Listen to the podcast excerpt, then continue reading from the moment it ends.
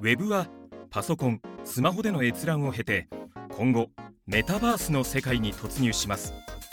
作り手にはますます複雑になっていくことでしょう。企画デザインシステムインフラまでをワンストップで対応。そして我々は Web の技術をリアルに広げていきます。あなたもその担い手になりませんか？不動産業界に特化したサービスを考え抜く会社サービシンク。ウェブディレクションやってますラジオ。この番組は東京でウェブディレクターをしている名村がウェブディレクターとして思っていること感じていることをお伝えしているインターネットラジオです。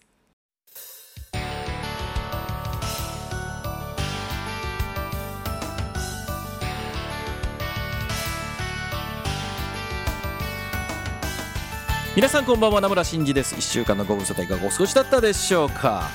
先週ぐらいまでね、えー、といろんな形で言っていた熊本のプレゼンなんですけどもやっとそれが一息つきましてねちょっとほっとしてるという感じなんですけども。いやもう4月3月ぐらいか。3月ぐらいからこう動き始めてこう提案書をまとめてっていうことでね先週やっと行ってきたわけですけども相手がねこう行政だったりもするのがでこうどういうところが落としどころなんだろうかとかね実はこう今回のご提案の内容っていうのはもうウェブ全く関係ない話なんですよ。途中までねこうウェブに関する提案も入れてたんですけどももう最終的にも全くもう関係ない話ばっかりになってしまってですね。えー、新しいことを調べなきゃいけないとか商社さんとかいろんなお話をさせていただいてですねこう裏付けの情報をいただいたりとかねそういうこともやりながらのプレゼンだったんですけどもいろんなまあチームメイトがねあのすごいいろんなこう仕事をされてらっしゃる方でまあ勉強になりましたね。久しぶりになんかへこみにへこんだっていうぐらい自分がこう役に立たないっていう感じを何回か味わったのでねこれはまあこうプレゼンそのものよりもいい勉強になったなという気がしております。でそんな中ですけどもおとついですね文書術のセミナーをさせていただいて昨日ですかね。この番組でも時々言っているあのうちの会社がですねスポンサーをさせていただいてるんですけども「週刊ノビータイムズ」あのプラスの方ではなくて本編です。あのですので FM の方で放送されてらっしゃるあ放送されてるか放送されてる本編のラジオの方に今回出演させていただくことになりましたのでそのちょっともう予定が合わなかったので生で出ることができないということでね今回収録にさせていただいたんですけども、まあ、その収録でで夜はですねあの不動産テック協会っていうですね不動産業界とまあテクノロジーを掛け合わせてる協会でのイベントでプレゼンもさせていただいてですよ。もうなんかずっと喋ってる気がするんだよね、もう今週、先週の末ぐらいからね、まあ、そんなこと言ってたら、明日はディレクターの企画術のセミナーですからね、まあそれはそれでまた喋るということですけども。いやもう本当にこう文章術もたくさんの方が聞いていただきました。あのオープニング明けにねおはがきをいただいているので少しご紹介させていただきたいと思ってるんですけどもまず最初はあのいつものオープニングレターということでいただいているこちらを読ませていただこうと思います。ラジオネームみこしばかずまさんからいただきました。名村さんこんばんは。東京地方の方はめっちゃ暑いみたいですね。僕は沖縄でこの番組を聞いていますが梅雨明けをしていて夏だなという天気になっています。昔は本土より沖縄の方が暑いみたいな感じだったのですが最近は絶対に東京の方が暑いですよね。先月ウェブ制作の仕事の出張で東京のクライアントのところに行ったのですが湿度で溶けるかと思いました。なんであんなに東京暑くなったんですかね。というところでオープニングレターのネタに使ってやってください。これからも放送を楽しみにしています。ということでね。本当に、えー、オープニングレターの内容をお送りいただきましてありがとうございます。まあこちらの話もちょっとしてみたいなと思いますのでね、えー、今週今月も今月もじゃない。今週もですね。頑張っていきたいと思います。というわけで今夜も30分名村についてこい。この放送は不動産業界特化のウェブ制作システム開発でおなじみのサービスシンクの提供でお送りいたします。はい、えー、まあ暑くなりましたということですがね、あの僕こう今京都と東京で2拠点で仕事をさせていただいてるんですけど、京都も暑くなりましたね。これ聞いていただいてる方の中で京都の方いらっしゃるかもしれませんけども、いやーやっぱりこう二十何年前あそこでね、こう学生をしてたわけですけども、ちょっとやっぱなこう忘れてますよね。夏のこう京都っていうのをね。湿度でもうちょっと歩いてるだけでも汗を吹き出したわけですけども。いや、本当に東京地方も変わらないですね。36度とか7度とかでしょ？いや、これ最近みんな言ってるけどさ、僕が子供の時って絶対こんな温度なかったもんね。夏だからといって。夏ですごい暑いって言っても、それこそ32、3度とかだったと思うんだよね。36度、7度って気温、気温じゃない、体温かよって感じがしますけどね。もうこんなところにいたら本当にこう体やられるなと思うんですけども、昔に比べて本当に何でしょう、えー、喫茶店入るとか、お客さんのビルに入って、クーラー効いてて、ああ気持ちいいみたいな。でも外出てきたらすごい暑くて、そりゃ体調崩すよと思いますもんね。まあそういったことにならないように気をつけていきたいなと思いますけどもね。で、オープニングにお話をさせていただきました文書術ですけども、えー、いくつかおはがきというか感想のおはがきをいただいているのでね、早速ですけどもありがとうございます。えーと、読ませていただきたいと思いますが、ラジオネーム高見さんからいただきました。名村さんこんばんは。2023年、丁寧ですね。2023年7月12日に開催された、誰がどう見てもそうとしか受け取れない文書術に参加させていただきました。ありがとうございます。まずは3時間超えのセミナー、本当にお疲れ様でした。3時間半とおっしゃっていたのですが、まさか休憩なしに一人で全部話をされるとは思ってもみませんでした。はい。あの、とそういう内容でしたね。はい。しかもワンオペだったと思うのですが、他の方がツイートしていましたが、喋りながらツイートにもいいねをしているとか、どういう風にやればあれができるのかもう全く意味がわかりませんでした。あ、褒めてます。あ、その2、トイレ途中で行きたかったので、と 次回は休憩を入れてください。すいません。これね、他の方からもあのアンケートでいただいたんですけども、ちょっと考えます。はい。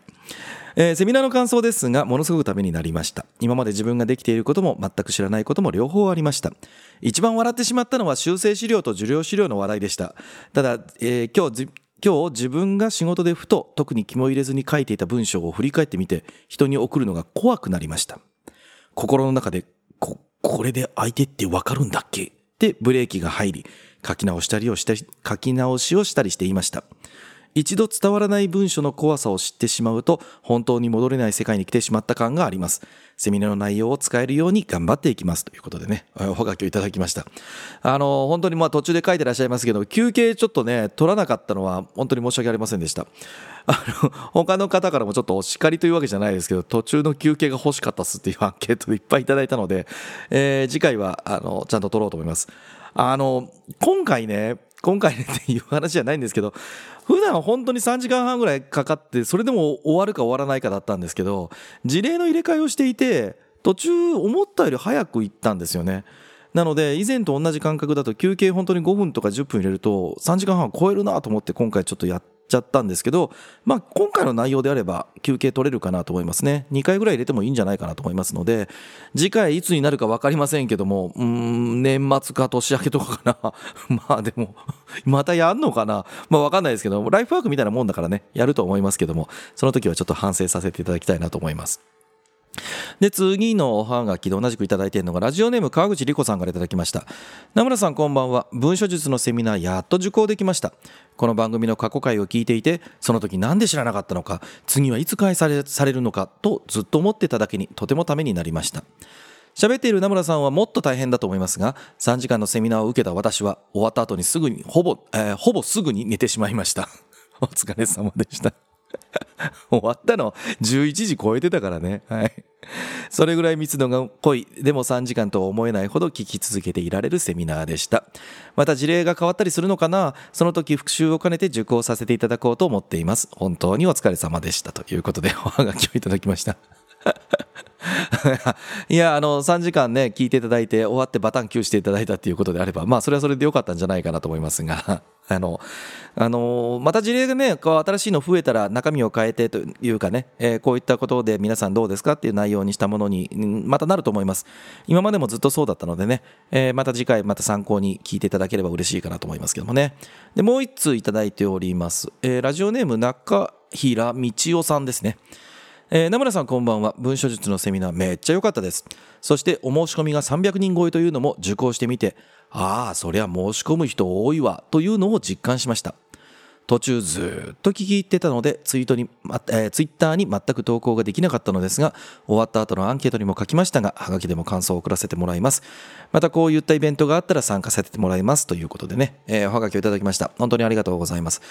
本当にこう、申し込みが350、うん ?350、330とか40だったんですかね。それぐらい来ましたからね。ちょっとびっくりしました。当日最後に30人ぐらいまだ申し込みをいただいたんですよね。まあ、あの、ただ、あの、前回もちょっと言いましたけども、あの、オンラインのね、イベントで無料枠もあるので、まあ、当日予定が入ったっていう方もね、きっといるだろうなと思ってたので、実際どれぐらいの人来るのかなとかと思ってたんですよね。であの30分前からあの開演のね30分前からオープンしてたんですけどももう最初ね始まる何2分前とかぐらいまでね30人とかでね。僕こうドキドキしてたんですよ。おいおいちょっと待ってこれ30人とかおあと2分だぞとかって思ってたんですけどこれ本編始まって本当に40人とかだったらどうし,、まあ、どうしようかなってことはないんですけどなんか300人来るって言ってたのに全然来なかったなとかと思ったらもう泣くんじゃないかなと思ってたんですけども、まあ、結果的には、えーと、全部でオンラインでリアルで参加いただいたのが一番多い時で200いったかいかないかぐらいでしたかね。まあだからまあ3分の1ぐらいの方はね、他のご予定があったんだと思いますけども、まあそれでも、あの、ああいった形でね、イベントたくさんの方、本当に100人超えのイベントをさせていただくなんてのはね、単独開催では初めてじゃないですかね。いや、本当今回いろんな方に聞いていただいたので、えー、ツイッターもね、こう途中のハッシュタグ、あの、見させていただきましたけども、僕も勉強になることいっぱいありましたし、えー、誤字脱字にもついてもご指摘をいただいたりとかね、本当にありがとうございました。またね、開催できたらいいなと思ってますので、えー、感想をね、この番組でも構いません。あの、面白かったよとか、こう、こうがこうしてほしいとかね、そういったハガキ、えー、お待ちしておりますのでね、この番組を聞いて、あの、文書術をお申し込みいただいた方も結構いらっしゃったので、本当に、あの、今日のお三方以外にもね、感想ある方、おはがき送っていただければとても嬉しいです。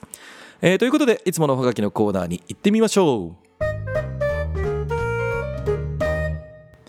はい、お便りのコーナーです。このコーナーでは、ポッドキャストの詳細にも記載しているウェブ上のおはがき投稿フォーム、名村のツイッターアカウントへの DM でいただきました、ウェブディレクション、ウェブ制作の疑問質問のおはがきにお答えさせていただいております。えーとですね、直球のおはがきが来ました。ラジオネーム、稼ぎたいさん。名村さんこんばんは。ズワリ、ウェブ制作ではどうやったら稼げますか？いやーいいですね。気持ちいいですね。こういうおはがきいいですね。なんかね、こう、ちょっとお答えをさせていただく前の感想としてなんですけど、ウェブ制作の業界の方々で、稼ぎたいですっていうの、まあこれ日本人のその儲かりまっかぼちぼちでんなみたいな会話かもしれないんですけども、あんまりなんかガツガツ稼ぎたいですっていうことをおっしゃる方って少ない気がしてるんですよね。なんかクリエイティブなものを作る業界にとかね、こう、こう作る、作り手でいるのがみたいなっていう、こう、職人的な感じがあるのですけども、まあ、それは別に悪いとは言わないです。僕もどちらかというと現場側の人間なので、今でもこう、なんでしょう、ずっと日がない一日 HTML 書いてたいな、みたいなことを思ったりしますからね。全然悪いとは言わないんですけども、やっぱね、こう、仕事ですから、あの、利益は出したいですよね。まあ、それが何でしょう、まあ、残念ながらその稼ぎたいですかっていう話あ稼げどうやったら稼げますかってことですけども全員がなんか一つの企業の中で年収1000万超えるっていうのは残念ながらウェブ制作の仕事は無理だと思います。まあ、それこそそういうのがしたいのであればどうでしょうね、まあ、キーエンスさんみたいなところに行くとか あの仕事の中身は問いませんが、えー、できるかどうかっていうのもまた問いませんが。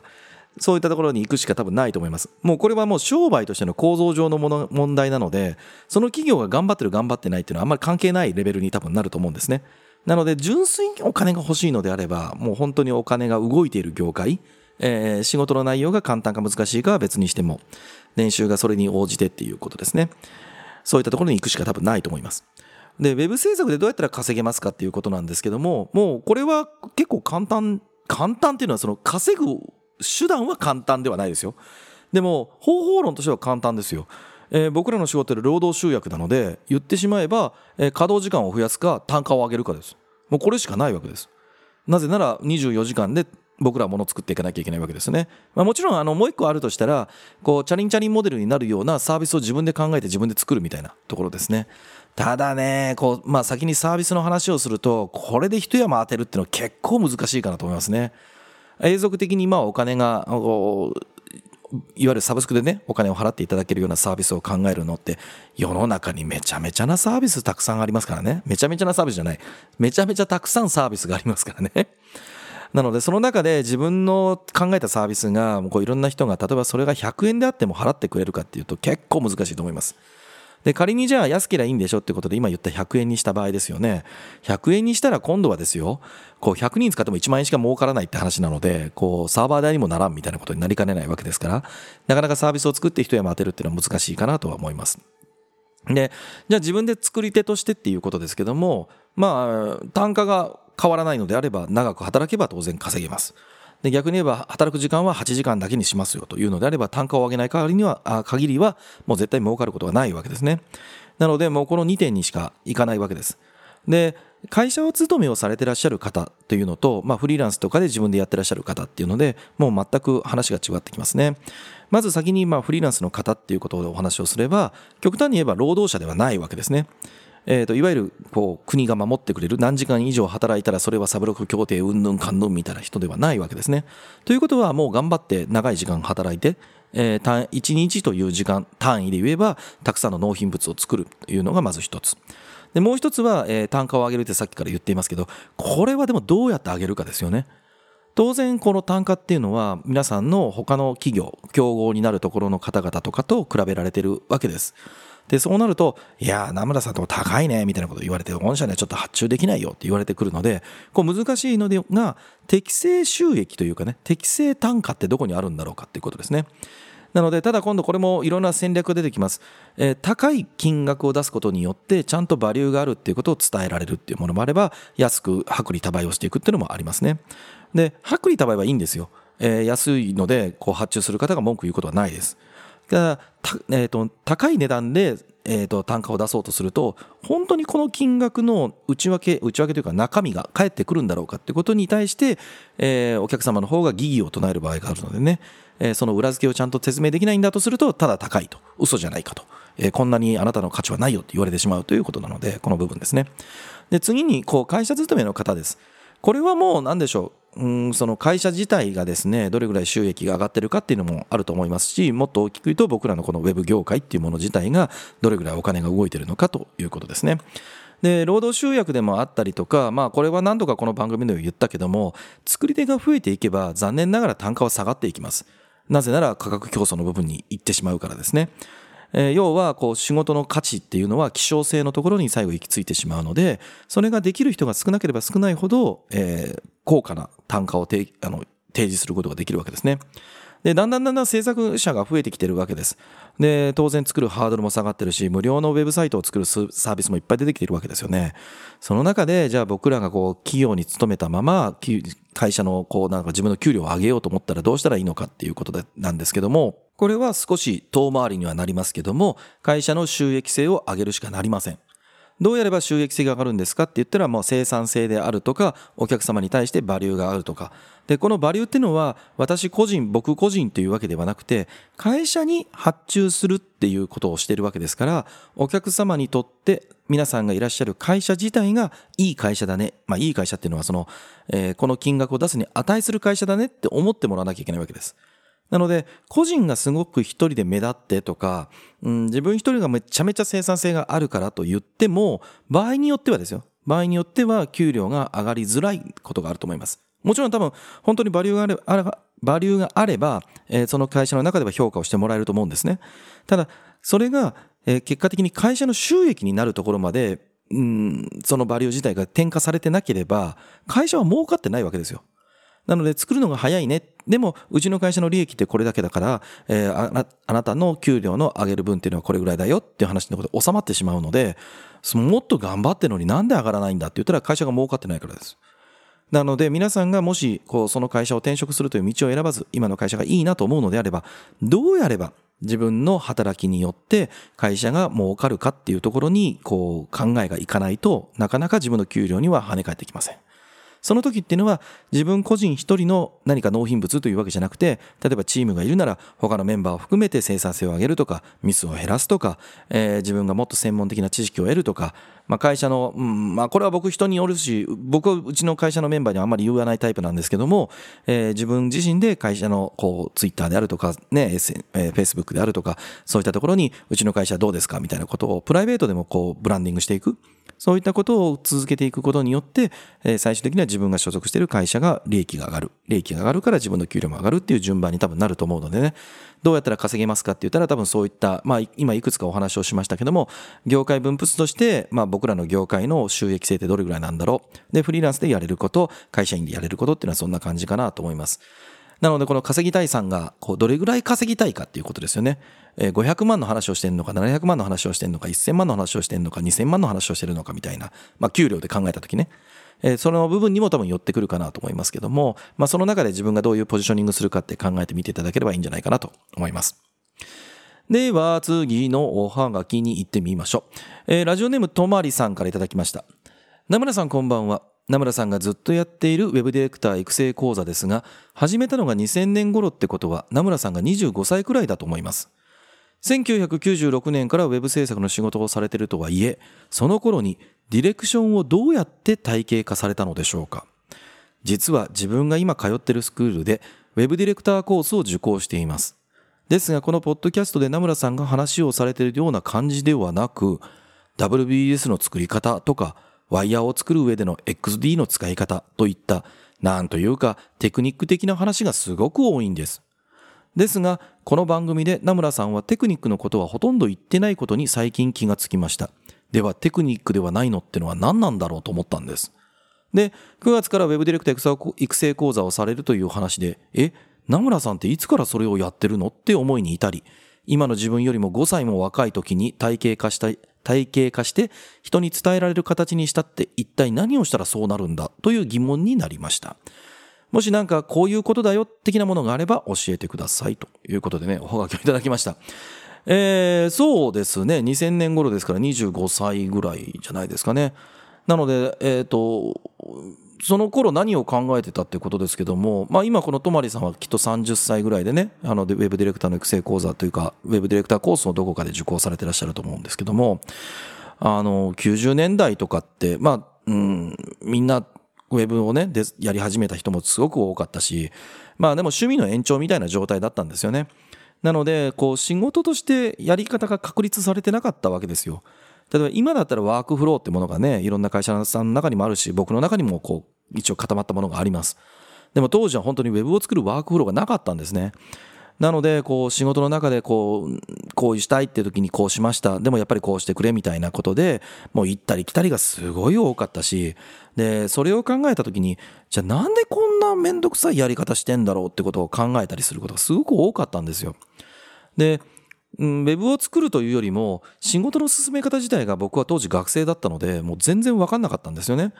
なので、こう、ウェブは作れるというところから始まって、まあ、ありがたいことに、当時他にね、制作会社ってものがほとんどなかったから、学生だった僕ら4人にね、いろんなお話をいただくことができました。あの、僕はあの、その大学のゼミの友達3人と僕を含めて4人で、その、当時チームを作ってたんですよね。で、大きな企業様からも直接お話をいただいたりみたいなことをね、させていただいたんです、あの、していただいたんですけども、で、仕事の進め方ってどうしたらいいんだろうってことを当時のメンバーとああだこうだいろいろ話をして、仕事の進め方はこうした方がいいねってなってきた時に、あ、ウェブを作るワークフローってこうだねみたいなことが、なんとなくこうみんなでこうホワイトボードにああだこうだいっぱい書いて、こういうふうにやっていこうみたいなのがだんだんだんだんできてきたんですよ。で、もちろんその時に、こう、いろんなサイト作りました。本当に今でいうランディングページ 1, 1ページみたいなものもあれば、5ページみたいなものもあれば、まあ今でいうコンテンツマネジメントシステムみたいなものですよね。そういったものをパールで組んで、で、ポッと吐き出すみたいな、えー、データベースを使ってみたいなこともやったりはしたんですけども、その時々に応じて、やっぱりこう、今考えたらあれですかね、プロジェクトの振り返りをしていて、どうやれば最適化するかってことをずっとやってたんじゃないかなという気はするんですよね。まあその結果、ウェブを作るワークフローってこうだね。だとしたらこのワークフローでやっていけば再現性がある程度あるんじゃないか。途中途中で抜け漏れがなく仕事を進められるんじゃないか。っていうことになった時に、当時、やっぱりその、ウェブデザイナーさんっていうのはすごくたくさんいたんですけども、仕事を回す人が本当にいないか、いない時期があったんですよ。まあ今も多いのかっていうと微妙かもしれないんですけども、当時は今でいうこのウェブディレクターとかウェブプロデューサーという、えー、形で動く方がほとんどいなかったんですね。なんとなく営業が仕事を取ってきて、デザイナーにやってもらって、よくわからない IT の言葉をこうメモしたりとか、うん、聞きかじった言葉でクライアントに説明をし、みたいなことをずっとやってる会社さんの方がやっぱ多かったので、その中で、じゃあ僕らがこう作ったこのウェブのワークフロー、まあもっと言うと僕らにとっては仕事の進め方に対してこうすればいいんじゃないかってものを落とし込んだもの、これを人に伝えてみたらどうなんだろう。きっと役に立つんじゃないか。えー、いろんな会社がまだワークフローがないからこそ、そのワークフローってことをお伝えさせていただいたら、一つの型になってくれるんじゃないかな、一つの型ね、あの、ケケースというか、ケースメソッドみたいな感じになるんじゃないかなっていうことから始めたっていうことですね。なのでこれはやっぱりあの2000、96年から2000年99年か99年から2000年ぐらいまでの間にものすごくたくさんこう失敗したからじゃないですか。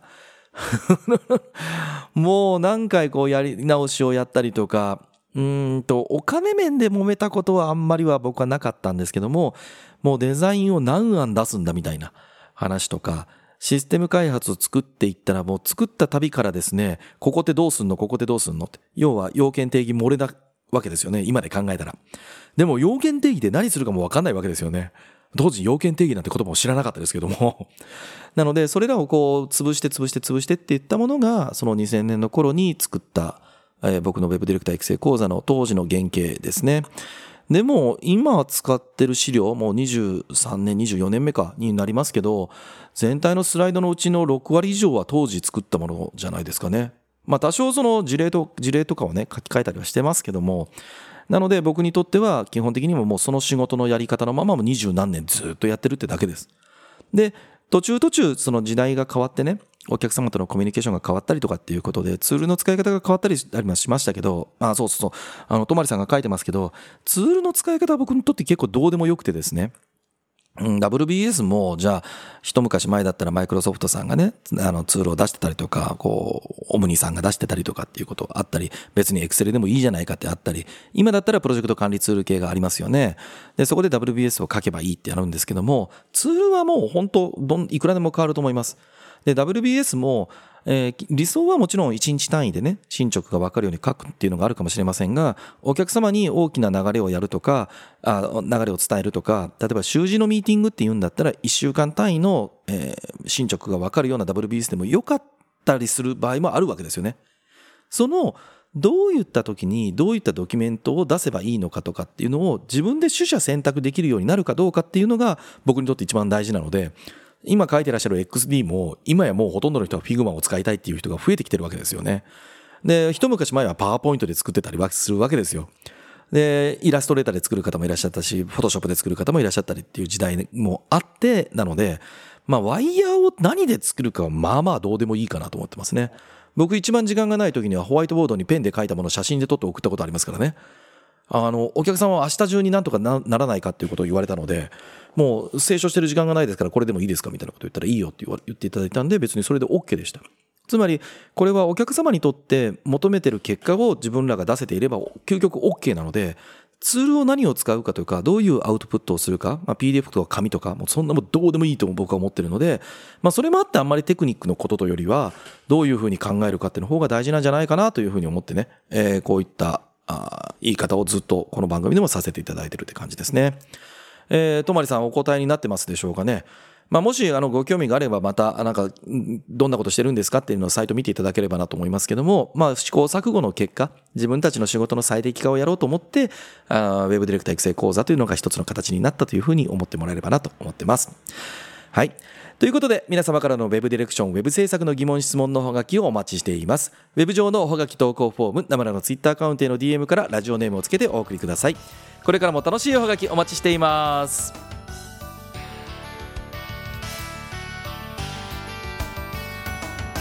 はいというわけで、えー、今週もエンディングになりました、えー、再三言っておりますけども来週はついにですね声優でもありナレーターでもある野島博文さんがゲストにお越しに来ていただきますね。もうおはがきも結構いただいてるんですけどもめちゃめちゃ僕も楽しみにしております。まだまだねおはがき、えー、募集しておりますので、えー、いつものフォームの方からお送りいただければなと思います。でおそらくですね8月4日の放送に多分なると思うんですけども Web クリエイターズボックスのマナさんにもゲストに来ていただきますのでこちらもおはがきと、えー、どしどし応募いたて送っていただければなと思っています。もういただいてますけどもね、えー、他にもおはがきこんなこと聞いてみたいあんなこと聞いてみたいって方がいらっしゃればぜひご連絡ください。冒頭でも言いましたけども7月の15日今週末ですね、えー、ウェブディレクターの企画術2023という内容でセミナーをさせていただきます。僕が1時間半、えーと、長田さんが1時間半ということでね全部で3時間ぐらいのセミナーになっておりますけどもぜひぜひ、えー、これも無料枠がありますからね応募いただければと思います。でその後8月にディレクター談義やって8月の後半に鳥取でセミナーしてで、えー、と9月の9日には名古屋でダブキャンをさせていただきます。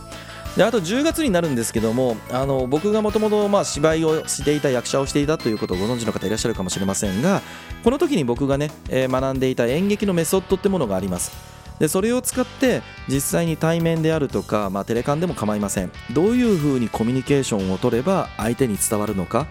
えーその時に自分はどういったことを考えておけばいいのかっていうことで演劇メソッドをごめんなさいもう一回言いますね。演劇メソッドを使ったコミュニケーションスキルアップセミナーというのを開催させていただく予定になっております。今詳細詰めておりますのでねまた決まったらこちらの番組でご紹介させていただこうと思っております、えーということでこの番組では皆さんからのお便りをたくさんお待ちしております。ウェブ上のおはがき投稿フォームナムラのツイッターアカウントへの DM からラジオネームをつけてお送りください。このラジオはあまり重たい内容ではなく朝や昼や夜に何かをしながら聞いていただければウェブディレクションについてちょっとしたヒントになるような放送をしています。面白かった仕事のヒントがあったという方はぜひ SNS でシェアをお願いいたします。Apple Podcast や Spotify などの配信プラットフォームでお聞きの方はこの番組のご登録。また Apple Podcast でお聞きの方は高評価をいただけると嬉しいです。というところであっという間にお時間でした。お相手名村真司でした。来週も絶対チューニングしろよ。バイバイ。サービシンクって不動産検索サイトのデザインをやってんでしょ？違う違う。システムも顧客管理もマーケティングも全部やってるのよ。だって制作会社なんでしょ？社名を見て。サービスを考えるからサービシンクって言ってるの。不動産業界のウェブ戦略立案なら全てお任せください。株式会社サービシンク